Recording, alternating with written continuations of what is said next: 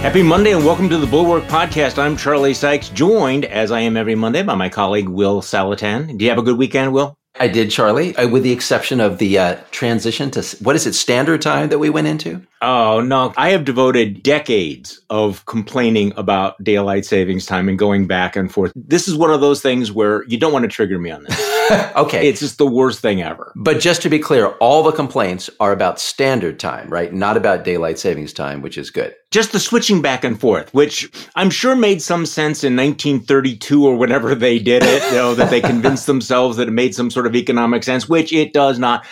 But let's move on. Let's start off with a question from literature. Are you a science fiction fan, Will? Don't know. Uh, used to be more than I am now, but I like it when it's good. Okay. Do you remember The Hitchhiker's Guide to the Galaxy? Oh, yeah. One of my favorite books. Do you remember what was the words that were printed on the book, The Hitchhiker's Guide to the Galaxy? Hmm? Don't panic. Okay, that seems to be the theme for today. Do not panic because I got to say, there was an awful lot of pearl clutching, bed wetting. How many analogies do we want to run together over the weekend? Let's start with these two major stories because I think they're linked. Number one, of course, is the New York Times survey, that New York Times Siena poll that shows that if you had the election today, that Donald Trump would win the Electoral College handily, mm-hmm. that he's leading in a whole bunch of swing states. I mean, this is just jam packed with bad news for for Joe Biden. At the same time, we had this extraordinary story in, in the Washington Post about what a Trump 2.0 presidency would look like. I probably don't need to tell you, Will, but it's worse than almost anyone can imagine. I mean, they're talking about already invoking the Insurrection Act to bring the military in to suppress protests on Inauguration Day. Oh, yeah. They've made a list of the people that they would want to prosecute. They have names. And apparently, the one crime that links them all together is they've criticized Donald Trump. But, you know, despite the fact that this morning, as you and I are speaking in New York, Donald Trump is going to take the stand to test. What could go wrong there? take the stand to testify under oath in that civil trial that could destroy his business. And so here's a guy who faces 91 felony counts, is about to be put out of business because he is a chronic fraudster. Here's somebody who will be standing trial for trying to overthrow the election, defrauding the government, violating the Espionage Act, who's facing charges of racketeering, who has been found liable for sexual assault by a federal judge. And I'm sorry, I'm leaving so many things out here, but he is he is the leading candidate, not just for the Republican nomination, but for president. I bring this up because I'm looking for the pony in all of this. and so we do this every week, but but I'm really kind of looking for the pony because I'm looking at this survey here, and I'm I'm sorry for you know people who are triggered by this sort of thing. Election held today, Trump would win Nevada by 10 points. Looks like 11 to me. Georgia, he would win by six points. Arizona, he would win by five points. Ah, Trump would win Michigan by five points. He would win Pennsylvania by four points. My home state of Wisconsin, Biden leads by two points, was sort of something of an outlier. So, Will, uh, let's do some rank punditry here. I sort of envisioned that you stayed up all night crunching the numbers here. You know, if you had a whiteboard, you know. Well, since I have to look for the pony, I have, you know, you have to look through the numbers for that. Uh, by the way, I want to bring this out. This is a My Little Pony, which was sent to me by one of our favorite Bulwark members. Uh, Holly Berkeley Fletcher. Thank you, Holly. Holly. I'm just showing it to yes, Holly sent this. Wow. And so I'm going to try to collect all of them. I think there are six. Is that right? Okay, that may be a bridge too far. well, just Okay, but I only have two ponies for you here. I mean, maybe we can come up with some more. Look, I think this is a grim poll, so I'm I'm reaching here. Bad. The first thing, Charlie, is what you said at the beginning. If the election were held today, fortunately, it's not. It's not being held right. today. There's a year. What's going to happen in that year? One thing that could happen is that the objective reality that the economy is better than people think it is, even at the household level. And I understand your point that you've made before. Don't tell people they're not feeling what they're feeling. They are feeling it. But lived experience is a thing. It is true that household indicators are better than people express their subjective feelings. So over time, one would hope that the objective situation would influence people's subjective views. That's one. Okay. A second thing that's going on there is, I mean, there will be a lot of advertising between now and then. I mean, Joe Biden has been absent, right? Just absent. He gives speeches, nobody watches. He talks for two minutes, for 30 seconds. He's a tired guy, right? He did the last campaign from his basement. He's tried to do a lot of the same thing now. So let's see what Joe Biden has to say. Let's see, Charlie, what other surrogates have to say on behalf of Joe Biden. Because again, there's a lot of good stuff to say. The other thing, Charlie, is the New York Times published the grim story on Sunday, right? And then what do they do today? They come out with the part where they say, however, if Trump is convicted, about 6%, I think they said, in these swing states right. would switch over and vote for Biden, that's right? right. That's and that's right. enough to swing those states. Now, I don't know if that's true. That's a pony. I'm going to hang my head on. Let me just read this here. The, the, headline today is Trump indictments have not sunk his campaign, but a conviction might. If the former president is convicted and sentenced, as many of his allies expect him to be in the January 6th related trial held next year in Washington, D.C. Around 6% of voters across Arizona, Georgia, Michigan, Nevada, Pennsylvania, Wisconsin say they would switch their votes to Mr. Biden. That would be enough potentially to decide the election. Right. Okay. Genuine pony. Do you buy it? No question about it. Maybe. Let me step back for the non pony party. We need to look at the pile. Donald Trump. We know who Donald Trump is. We have lived through Donald Trump. We know what he intends to do. He keeps telling us what he intends to do. He is one of the most deplorable figures in the history of American politics. He is actually on trial for 91 felony charges. You know, almost on a daily basis, he comes up with some absolute piece of complete batshit crazy lunacy. and yet he is competitive in the race for president today. Okay, I'm not making it a predictive. It's like, what does it say about America that he's even plausibly being considered? What does it say about how truly shitty the campaigns of, you know, Ron DeSantis and other Republicans are? That not one Republican can figure out how to derail a guy who's basically been found guilty of rape, fraud, who's, you know, absconded with documents, who was complicit in a coup. You would think that they would find a way to run against him. So there is that moment where you step back and you go, okay, are we crazy or has the whole country lost its mind? So I, I do think that's a, a legitimate concern. The second is the real danger here. I mean, we need to get out of denial. Donald Trump can be elected president. Joe Biden can lose this election. This is possible. And the danger of a Trump presidency, it becomes more apparent every day. It's like just when you think you can't learn anything more. Let me just read you from this Washington Post piece, which I know you've read. In private, Trump has told advisors and friends in recent months that he wants the Justice Department to investigate one time officials and allies who have become critical of his time in office, including his former Chief of Staff, John Kelly, former Attorney General Bill Barr, as well as attorney Ty Cobb and former Joint Chiefs of Staff Chairman Mark A. Milley, according to people who have talked to him. Okay, so he's come up with a list of people he wants to prosecute. The only thing they've done is to criticize him. Now, it goes on to basically describe that not only does he want to weaponize the justice system, they've actually drawn up specific plans for using the federal government to punish critics and opponents and he and his associates are drafting plans to potentially invoke the Insurrection Act on his first day in office to allow him to deploy the military against civil demonstration. Charlie, this has been going on when Donald Trump announced for president in November, a year ago. A year ago, he said that he yeah. would send the military right. into American cities. That insurrection act, that's been out there. No one, yeah. no one has right. paid any attention to it. Now, maybe they don't care. And I think that's the real alarm in these polls, right? That people don't actually care, or maybe it hasn't registered and Democrats can somehow make it register over the next year. Well, I'm afraid, and I don't mean this to be as snarky as it's going to come off, but you know, it's like 1992 called Will, and they want their "it's the economy stupid" line back because I'm not sure that the economy is going to change things. There's something different about our politics, something genuinely strange, and I'm not sure that anybody fully understands. But can I find some ponies here for you? Go ahead. Go because ahead. I, I, think they, there's going to be a lot of ads. This, frankly, is not going to be doing it here. And I wrote this in, in Morning Shots. And I am, by the way, you know, I am not a unskew the polls kind of guy. I'm not a kind of guy that that will dismiss the polls easily because I do think that right. the polls are consistent in saying Joe Biden is in trouble. And I mean, you really have to be in trouble to be losing to Donald Trump. I mean, I, I just want people to take a deep breath about how bad things have to be. Not just that you're underwater, you know, in terms of approval rating, but you might lose to Donald Trump. But I do have some questions about this poll. Do you really think that Biden only leads Trump by one point among young voters? I am a little skeptical here. Okay. Young voters may have their own issues, but I'm not sure that Donald Trump is tied among young voters. So, what happens if younger voters come back home uh, to Joe Biden? Those numbers change. Okay. Do you really think that Hispanic voters are flocking to Donald J. Trump and that they put him within single digits in the polls? Hmm?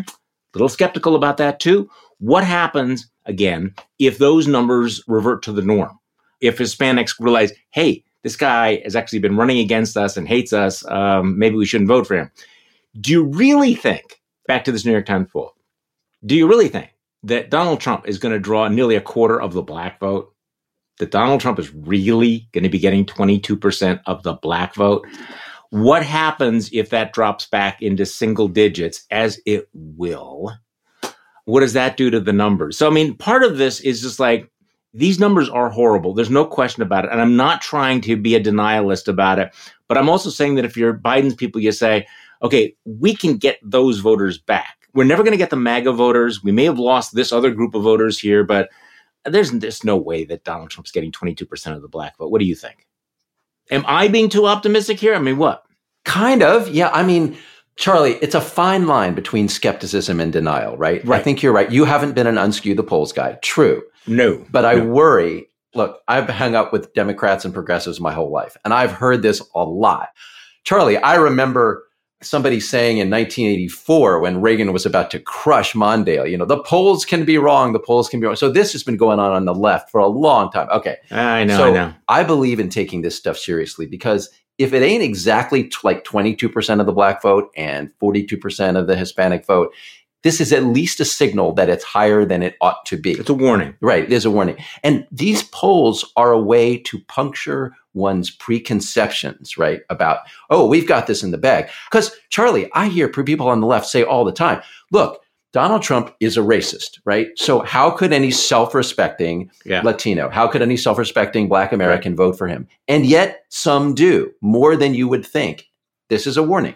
You saw what the reaction was over the last 24 hours, which I thought was rather significant. David Axelrod, who is was a Obama era guru, big Democratic player, commentator, put out tweets suggesting that maybe it's time for Joe Biden to take his gold watch and, and leave. Our colleague Bill Kristol is also saying that it's time for Joe Biden to announce that he's not running for reelection. I have to say that I'm I am squishy on this issue. Okay. Mhm. Let me explain two things. Number one, because I don't know what the plan B is.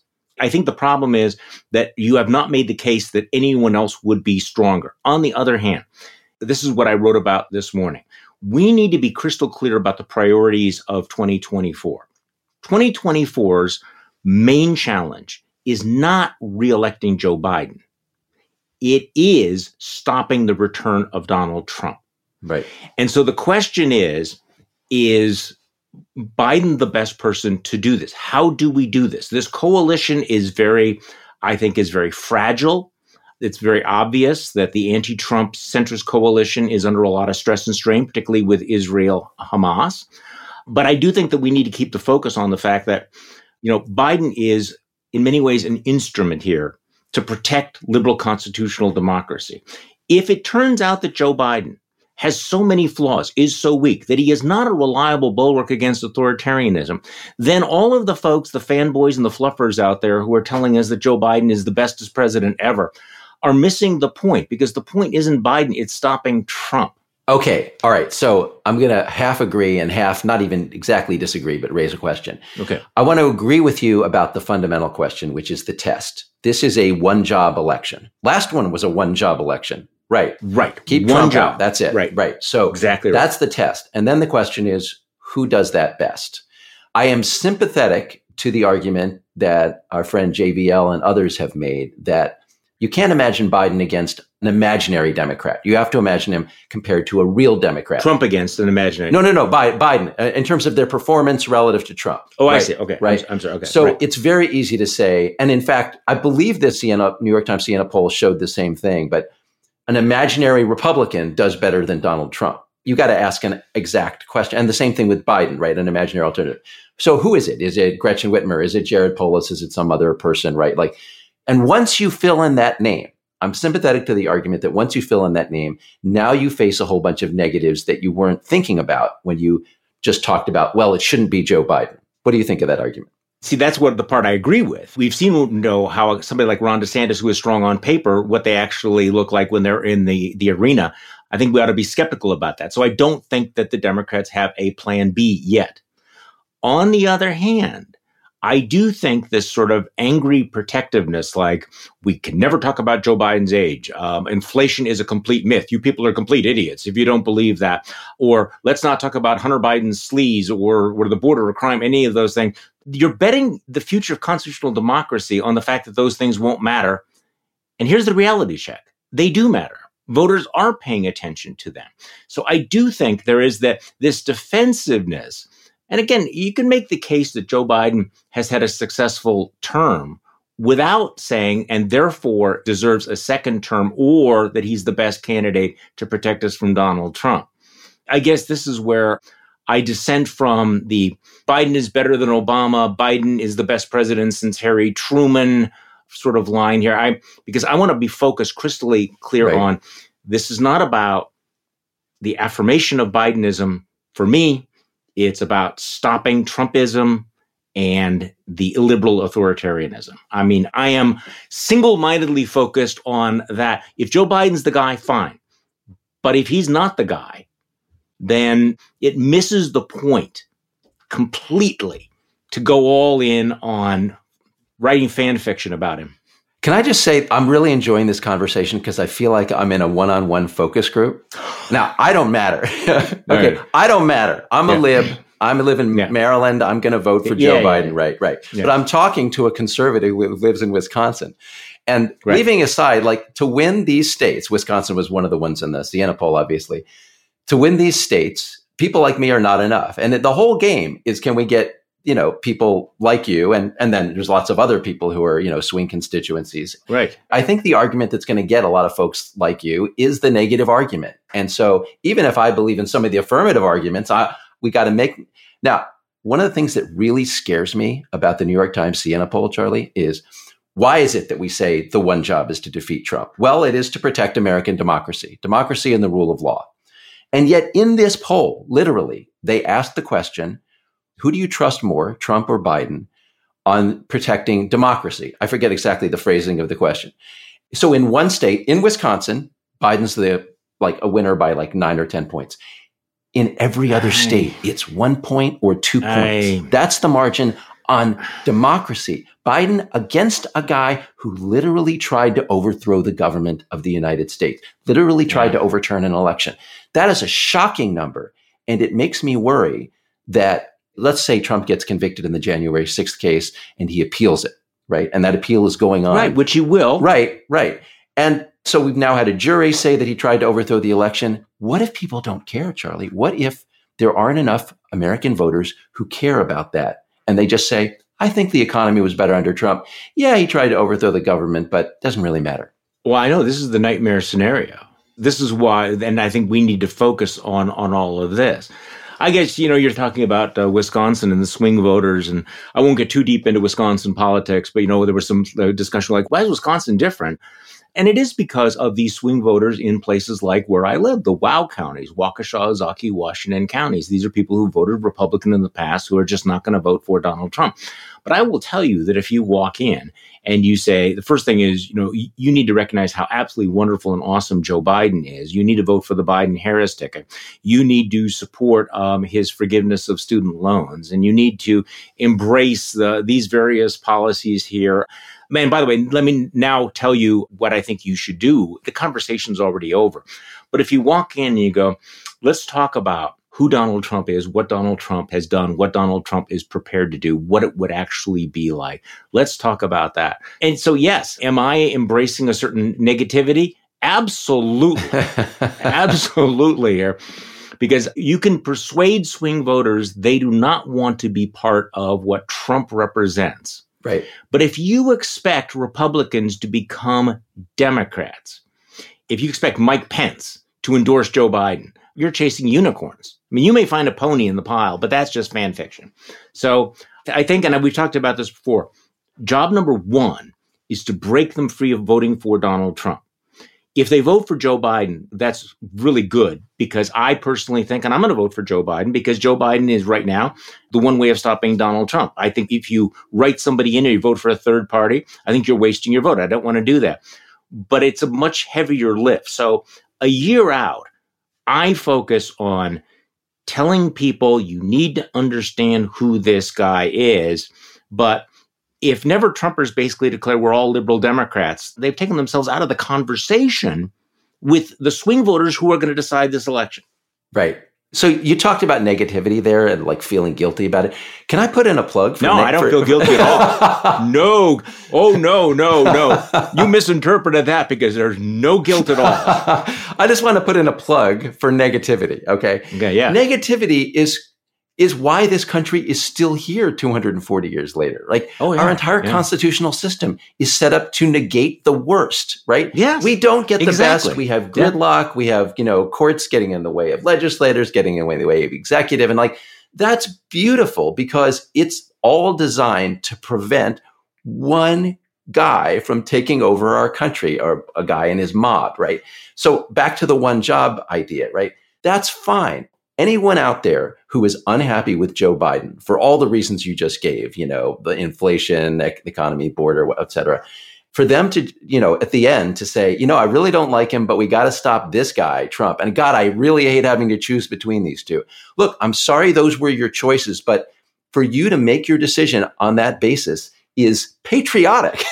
You're protecting the United States. Right. Okay. So you have to find that person who says, okay, I disagree here, here, here, here, here, but I have to do this because the alternative is so much worse. Right. And with Trump, it is so much worse.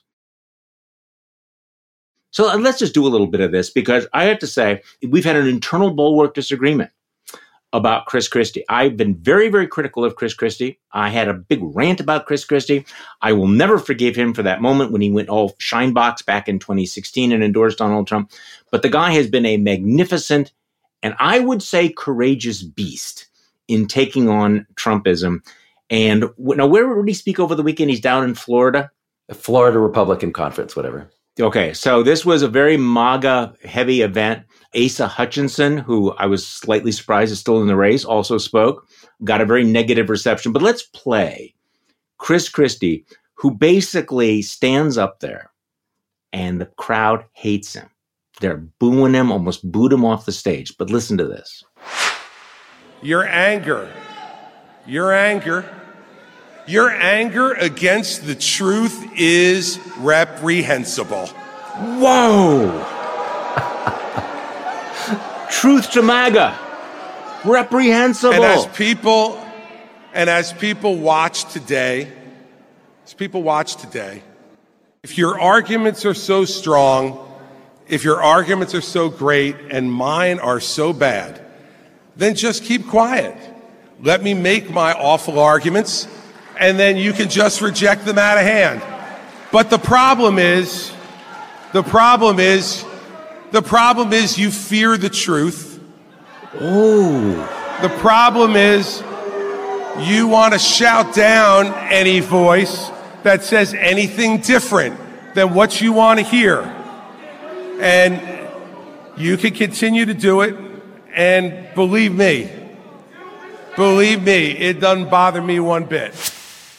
I don't know whether it bothers him, but I got to tell you, one thing that people even forget about people in politics and people who are in, in the public life, they're still people. Mm-hmm. Really, remember they actually are human beings. I mean, they are people. And I understand that Chris Christie has a lot of thick skin and a lot of ego, but it is not fun standing up in a room where everybody hates your guts and they're yelling at you. That that is not fun. But what I think is amazing is that he's at the point of being all out of bleeps to give. And he comes this close to saying, you are effing deplorable. You are. you know, what are you sniveling cowards afraid of here? You know, you're you're clinging to your ignorance. You're reprehensible. That was a magnificent moment. Right. But clearly the primary electorate doesn't care. Well, the people in that room don't care. And that's a question of who's in that room. But Yeah, yeah. I really like Chris Christie too. And I had the same feeling that you did about him in 2016. This guy did more than anyone else to help Donald Trump win the nomination and then the election. So the thing that I like about Christie, and I sounds like you do too, is he's the realest person in that race. He just talks like a guy, right? He goes into a room, a politician panders. That's not pandering what we just heard, Right. right? That's the opposite. that was not fan service because I mean, like ninety percent of these guys is like, what button can I push, you know, to get their political erogenous zone aroused? Now he's like, screw it, I'm going to tell you what I think. And Charlie, it wasn't even a nice version of disagreement. I have never heard, and I don't think I ever will again, a politician walk into a room that he knows is against him, get and say your anger is reprehensible. No. to tell the people in the audience they're reprehensible. Now, I want to just flag one thing from that clip that might have gone by some folks listening. Okay. There was a phrase that Chris Christie said. It was, "As people watch today." Do you hear that part? That's a, just a preposition he dropped in there. In other words, Mhm. Christie went to this thing knowing that the room was against him, the room full of MAGA people, right? But that's not his audience. Right. His audience is anyone outside who's either watching the event, which is not that many people, or who will see a video clip, or who will Right. hear us talking about it, or who will read about it, right? So he's talking to everyone outside the room about the people inside the room. And he's saying to the people outside, Oh, I'm with you. I'm with you, sane people, against these lunatics in the room. But I still respect him for the courage to go in and do that. Yeah, no, that's a very, very good point. Okay, so another really interesting soundbite over the weekend. I think we've been waiting for a long time for members of the American media to emulate the British media, the Australian media. I mean, have you ever noticed the difference between, say, a BBC interview and, and a- an American network interview? The BBC interviews, are, first of all, they don't let you filibuster and they keep asking the same question over and over. I mean, they, they keep pressing it. Mehdi Hasan is very much from that tradition, but American interviews too often. Look, and I understand the limits of time and the limits of the format. I mean, I I'm sympathetic. It's not as easy as as it looks. But George Stephanopoulos had Steve Scalise on yesterday, and he's asking him about whether the election was stolen. And I, by the way, I, I think this is a relevant question to ask, not because it's backward looking, but because it's forward looking. Because the real question is, will Republicans ever concede the 2024 election? I mean, I, I don't want to get ahead of ourselves here, but is Donald Trump ever going to acknowledge that he loses next year? If, if he loses next year, and will it become then an absolute litmus test for Republicans in the House of Representatives to reject the results of the Electoral College? I think it's more than a 50 50 chance. We've seen that with the unanimous vote for Mike Johnson, one of the full throated election denialists. So, Steve Scalise, who uh, also was kneecapped by the uh, the slavering jackal caucus, is on with George Stephanopoulos, and I was really struck by how many times Stephanopoulos asked him the question. Just listen to it. But it's about two minutes. Let's listen to this. Can you say unequivocally that the 2020 election was not stolen? What I've told you is there are states that didn't follow their laws. That is what the state constitution, the U.S. Constitution requires. Uh, you know, I've seen in my own state where we had to send our elections commissioner to jail years ago for fraud and corruption, and we cleaned up our act in our state. Every state ought to follow the laws that are on their books. That's what the U.S. Constitution says. That's not what I asked. I said, can you say unequivocally that the 2020 election was not stolen? Twice. Look, Joe. Biden's president. I know you and others want to talk about 2020. We're focused on the future. We've talked about 2020 a lot. We're talking about how to get our country back on track, how to get our economy moving, how to stand blah, up to blah, the bad blah, blah, actors blah, around blah. the world. Xi is not slowing down in China. He's looking at Taiwan. You see what's going on in Russia. You see what Iran is doing to work Okay. with Hamas and other terrorist organizations. he's asking This twice. administration needs to pick up the pace. Uh, they're not standing up to the bad actors of around the world. The world they need to. We're passing bills to address this through the House. The Senate needs to take action. The president needs to take action as well. That's what Congressman, we're I, I, on in the House. I, I know that Joe Biden is president. I'm asking you a different question. Can you say unequivocally that the 2020 Three. election was not stolen? Third time. What I've told you, and you've, you've seen this, there are states that didn't follow the laws that are on their books, which is what Repeating the U.S. himself? Constitution says. Okay. They have to do. So you, ref- so you just refuse to say unequivocally that the Four. 2020 election was not time. stolen?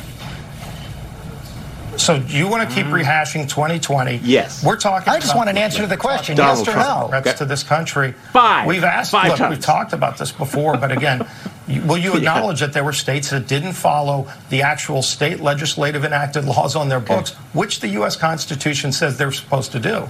I know that every that. single I know that every court that looked at whether the election was stolen said it wasn't, rejected those claims. And I asked you a very, very simple question. Now I've asked it, I think the fifth time that you can't appear no, to answer. Can you say unequivocally the 2020 election I told you there were a handful there were a handful of there were a handful of states that didn't follow their laws. The rest did.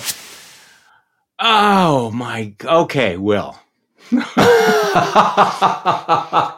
if I smoked, I would you light like up a cigarette after that one. You know, good on George Stephanopoulos six times in two minutes, and Steve Scalise. What a weasel and a wimp! Because first of all, I mean, okay, never mind. Go ahead. What do you think, Glenn? Okay, just to get the numbers out. All right, we we spared we spared the audience here. You you just heard six of them. There are nine. Stephanopoulos asks this question nine times in five minutes. He goes magnificent. On, on. Now, just so everybody understands how these interviews work, the anchor has, the host has a list of questions that they want to get to, right? Yeah. So right. every time you stop on a question, you're giving up a couple of minutes that you want on your later question. Right. I got to praise George Stephanopoulos. This is great. He's willing to chuck every question below that on his list. He's willing to spend the rest of the interview repeating that question until he gets an answer because it's important. And let's remember, Stephanopoulos is the guy who, after was at the first Republican debate, when six of the eight raised their hands and said that they would support Trump even if he were mm. convicted, right? He did the same thing. He asked a question about that. Why would you do that? Nikki Haley refused to answer. I forget who else he had on the show. Anyway, mm-hmm. he is willing to tank the interview for that one question. And just to your point, Charlie, about what Scalise actually said and the plausibility of whether the House Republicans would block the election results, let's remember the number of elections that Donald Trump has been a candidate in, in which he has conceded defeat, is zero. Am I correct? Zero. Remember when he lost in Iowa? Yeah, I mean, always. he's never a gracious right, loser, ever. Right. And we know what he will demand. He will demand that House Republicans do the courageous thing and throw out the election results, right? It would have been easy for Scalise to say that the election wasn't stolen, but he won't even say that. Yes. And he's, you can hear him coming up with the rationale. The states didn't follow their laws. Now, this was all certified by courts, but Scalise and the Republicans don't care about courts. It's, and therefore, because they didn't follow their laws as they were written before COVID, that that's unconstitutional. Scalise is basically saying that the 2020 election, as it was conducted, was unconstitutional. He's saying that it was stolen. Let's switch to graver matters. What's going on in the Middle East with Israel and Gaza. And I want to talk about it, first of all, just in terms of domestic politics, because this is a real challenge for Joe Biden. Uh, there's no question about it. I know there was a little bit of denialism about how deep the divisions in the Democratic Party were. Vast majority of elected Democrats still supporting Joe Biden. But Biden is, I mean, clearly the, the coalition is fractured as a result of all of this. Give me a sense of how he's navigating it. He started off with an absolutely full throated bear hug support, bear hug of Benjamin Netanyahu's government and Israel and what they're doing. Since then, they have been trying to have a more nuanced approach, calling for a humanitarian pause, which has been rejected now by the Israelis. So, how is he handling this? When, or is this one of those almost insoluble puzzles for an American president in this kind of conflict? Well, the basic problem that Biden has is he's he's taken a position which is popular in the United States, but the facts on the ground have changed over time. As we and you and I said at the very beginning that this was going to mm-hmm. happen. At the beginning, right. you have 1,400 murdered people in Israel, just a massive terrorist attack. Everybody's with Israel. And then as the response begins, the military response, the Israeli death count stays the same. The Palestinian death count increases, you know, m- many times more. So it's not clear exactly how many, but there are thousands of civilians who have died in Gaza. Israelis are still dying, by the way. I mean, in in the conflict, there are Israeli soldiers, so it didn't. Just... Israeli soldiers, but the, the, the attack on Israel happened at the beginning, and there. Right. And, and, just to be clear, right. yes, there are still rockets being fired into Israel, but there is Iron Dome, right? And there are still hostages. Yes, and some of those hostages may be being killed. Yeah, well, yeah, well, I'm just pointing out that it's not like you know, it's like okay, so the bad thing happened and then that stopped, and now it's no. well, the, the main argument that I would concede on your side, and I hate to call it your side because I am Jewish and I support Israel. This is right. The main yeah. argument I would agree with you here is let's not forget the attack, the, the worst massacre of Jews since the Holocaust, right? Let's not forget let's that. Not. And that's very easy when you have a 24 hour news cycle to forget that. So I fully agree with that. Yeah. But it is still a fact that what's going on day by day is, you know, bombing and killing in Gaza. And although it is aimed at Hamas, Israel is not targeting civilians. But it's very hard, particularly when Hamas uses human shields, not to kill civilians. So as that number keeps going up and as okay. people see the scenes right, of death right. in Gaza, Biden's position becomes more difficult. And that's part of why you see Biden and Antony Blinken saying, let's have a humanitarian pause.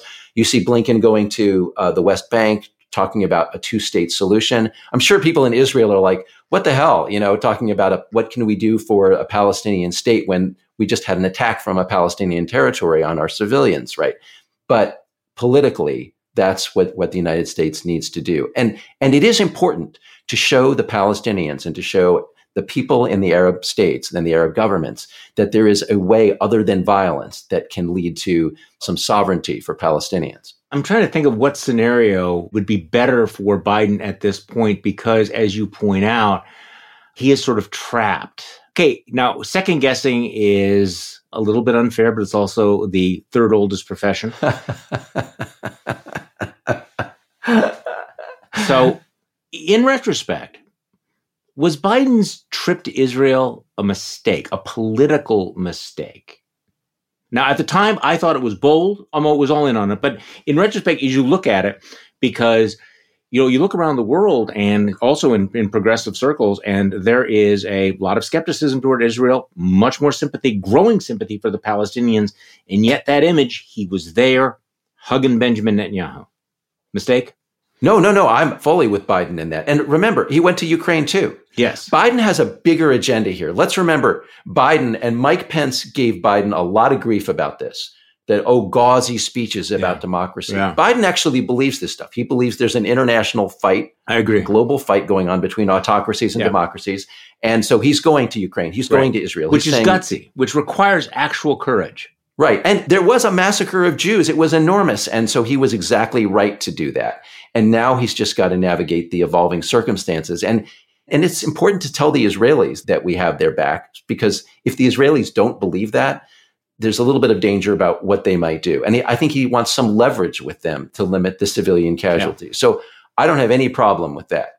On a different note, I mean, my main focus, I was going to say obsession, but yes, obsession is trying to think about what's going through the minds of the folks that are tearing down the posters of the kids who have been kidnapped. it just strikes me, first of all, as you know, a self-destructive, you know, in terms of of the cause, but also the degree of animus. And I think this this is one of the the things that's kind of shaken our politics because you kind of realize that these are people that you might have thought of as being roughly on your side in terms of politics. And suddenly you realize, no, we have a really radically different moral code. But I have to give credit to Democrats, particularly in Michigan, for policing their own. We talk about, you know, the need to police the bad actors on your own side. So Rashida Tlaib puts out a video that includes the people chanting you know, from the river to the sea, which you and I have talked about, you know, the which is basically a genocidal, you know, wiping out Jews. She's defending it. One Michigan Democrat after another has called her out on that. That is not easy to do in our politics today, but it is urgently necessary. What, what do you think? Well, this it's funny. This is one of those topics where I feel the difference between you and me and between sort of center left and center right. You're very attentive to people on the left saying crazy things, talking about abolishing the police or talking supporting Hamas. And that. my reaction is always, this oh, does happen. It, it, does, it does. But my gut reaction is, let's not talk about that. Can we please not talk about that? Well, because you're me from 2015 saying that about people on the right. No, literally, we've okay. now ch- exchanged places because in 2015 we'd hear, hear the crazy people on the right and going, just don't talk about. It. They're not who we are. They don't represent. We don't have to spend any time on them. And look where we are today. Okay, I'm sorry. Go on. Right. Okay. Yeah, okay. Yeah. I know that's a very good point. I'm going to, after we're done with this, I'm going to be thinking about that all week. But my reaction is I don't want to talk about Rashida Tlaib, but part of me wants to defend Rashida Tlaib because we have a lot of Jewish members of Congress, but we don't have a lot of Palestinian members of Congress. I think she's the only one. Is that right? Palestinian American. So she's going to feel viscerally the pain, the, the suffering, the death in Gaza, and she's going to talk about that. I'm sympathetic to her on that. I think it's good that we have that voice. But you raised something very specific. Mm. That video she put out has people chanting from the river to the sea. If you are the only Palestinian American representative in Congress, you have a responsibility. And I would say the same if there were one Jew. I would say the same about all the Jewish representatives in Congress. You have a responsibility to represent your point of view, your people, your interests, your concerns in a way that is not alienating right? And if you put out in your video, as she did, from the river to the sea, you're telling America that the position of the Palestinian American community, as expressed by you, is the abolition of the state of Israel. Well, right? Because there's a sea, there's a sea, and there's a river, right? And if you go from the sea to the river, there ain't no Israel in between. There can't be one under that definition. And by the way, talking about policing, guess who was on TV this weekend talking about this? They interviewed Bernie Sanders on CNN. Now Bernie's Jewish. I know. I was that was amazing. Yeah, yes, and Bernie right. said he said because he's not up on this, but he said, "Well, if from the river to the sea, if it means abolishing Israel, then that's wrong, and I'm against that." Right? And it's important for voices like Bernie to say that. So I'm glad he did. It is. I mean, one, one, let me pick one little nit here. Um, is that Rashida Tlaib does not just represent Palestinian Americans. She is a U.S. congressperson who represents a lot of constituents. And so I understand the identity politics card you played there, but she she also represents a lot of people of different backgrounds, and I, I don't think has a has less of an obligation to represent other uh, Americans as well. You want to slap back? I mean, just I, no. about the identity politics. No, I, yeah, no, I I agree with that, and okay. I don't know the exact composition of her district, but this would be true whether you're Jewish, whether you're Latino, Black, Palestinian, whatever, whatever your ancestry is you do have to be certain that you're representing your district as a whole because if you're a minority, very seldom is your minority enough to get you reelected. Speaking of what's going on in Congress, we're still getting to know Mike Johnson, the fifth string speaker. I have to say, it seems like the scriptwriters are outdoing themselves with this guy. I mean, really, the contrast between the sort of the serious, mild mannered demeanor and this guy's background, he, apparently he's spent a good deal of time scrubbing his his social media background because I mean, besides you know talking about you know gays and dinosaurs and whatever it is he spent his his attention on in, in the past he's going to face a couple of uh, very, very tough weeks coming up. We have a countdown now to the shutdown of the federal government. Be interesting to see if he can avoid that. Um, that that is sort of his job number one. But he was on over the weekend as well, talking about this whole linking Israel aid to the IRS gambit. I'd like to get your thoughts on the other side, Will. Here is Speaker Mike Johnson. That money from this giant fund, over $67 billion that's sitting there to build up the IRS, we weighed those priorities and said, you know, what a concept. We're trying to change how Washington works. And so by taking that money from this giant fund, over $67 billion that's sitting there to build up the IRS, we weighed those priorities and said, you know what? It's more important to protect Israel right now than it is to hire more IRS agents. Apparently, well, Senator Schumer disagrees with that, but I'll take that debate to the American people all day long. Well, all right. So when, when Mike Johnson says we'll take that debate to the American people all day long, that's his way of saying we did this deliberately. We House Republicans attached Israel funding, which everybody wanted to support, to defunding the IRS so that we have a political issue. So if Biden vetoes this or the Senate rejects it, then we're going to say that Democrats care more about uh, the IRS than about Israel. Remember, the Republican argument was there shouldn't be anything with the Israel money. The Ukraine money shouldn't be in with the Israel money, but we're going to stick the IRS in there. So it's a political dig. And what I really wanted to flag here is Mike Johnson talks about, and he talks in this interview about being a Bible believing Christian and a person of faith. What he's trying to project is earnestness. I'm not just another politician. I'm a sincerely devout Christian. Right. What he's doing here is playing standard Kevin McCarthy politics, but he's doing it with that pious face. And it's, it's deceptive, it's dishonest, and it's insulting to faith to pretend that you are somehow not playing normal politics, that you're being a righteous person. In fact, you're just like everybody else. And I just think it discredits the idea of of the Christian sincerity. Yeah, I am not just playing politics. I am actually trying to enact Leviticus. you know, I mean, I, am not, I'm not sure. Okay, I mean, we, we also need to mention that the cutting the IRS money does not actually reduce the deficit. In fact, it expands the deficit. Right. The CBO um, numbers were out there saying, yeah, you actually increase the national debt by doing what you're doing. This is not about fiscal conservatism there were a lot of uh, incidents over the weekend where Republicans had their feet held to the fire on, like, well, wait, you cite and believe the CBO here, here, here, here, but why right. do you doubt the CBO? Because they're like in denial. Like, I just don't believe it. It's like if we stop enforcing laws against tax cheats, if we don't go after millionaires um, who are underpaying their taxes, which we all know goes on, right? I mean, it's not a right left thing. You actually reduce revenue. I mean, that seems relevant, right? Right. And can we just flag here? That was George Stephanopoulos again. The same interview with people should just go watch the interview. Stephanopoulos and Scalise. The last five minutes is the stuff about the election and the 2020 election being stolen. The first part is about this. And Stephanopoulos absolutely grilling him about, you know, Scalise says, well, we wanted to be fiscally responsible. That's why we attached to funding the IRS because that's money that's going to the IRS. Stephanopoulos says CBO, which you just cited, says that actually what you're doing increases the debt. And again, Scalise had no answer. No, he had no answer. But I, you know, this is why, I mean, I, I rarely want to have politicians. I don't want to say never, uh, politicians on the podcast because, you know, for years I had politicians on the radio.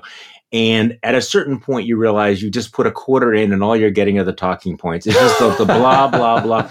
When Scalise was on, you could just sort of just hear the, the sort of like the, the tap dancing. And he's like, you know, word salad, word salad, word salad that I'm going to use to uh, not answer the question.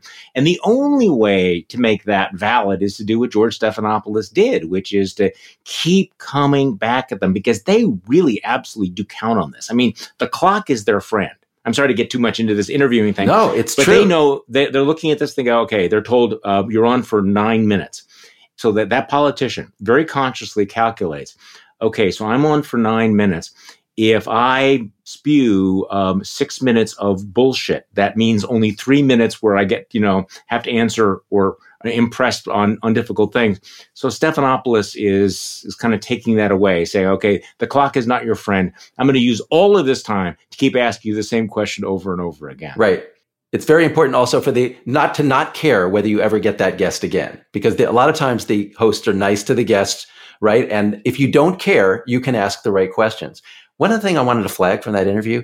So we just named two parts where Scalise talks about this. So one was about attaching the IRS defunding to the Israel stuff. Not standard politics, right? And Scalise stonewalls and lies about that. And, right. When they move on to the election, and Scalise does the same thing, he won't mm-hmm. say the 2020 election was stolen. Remember, this is the number two Republican in the House, right? That, he's the majority leader, right? And what he's telling you there, what he's signaling is he and his Republican colleagues see no difference between a standard political issue, which people play politics oh, all the time. Very good We're point. attaching yeah. our issue to your right. right. And lying about election results. They just don't see it. They don't acknowledge any difference. And that makes them, you, you know, uniquely ill suited to protect this country if they're willing to lie about an election result the same way that they lie about a standard political issue. That is an excellent point. Will, it is great to talk with you. It is great to kick off the week with you. And of course, we'll do this again next Monday. Thanks, Charlie. And I want to thank everybody for listening to today's Bulwark podcast. I'm Charlie Sykes. We will be back tomorrow and we'll do this all over again. The Bulwark podcast is produced by Katie Cooper and engineered and edited by Jason Brown.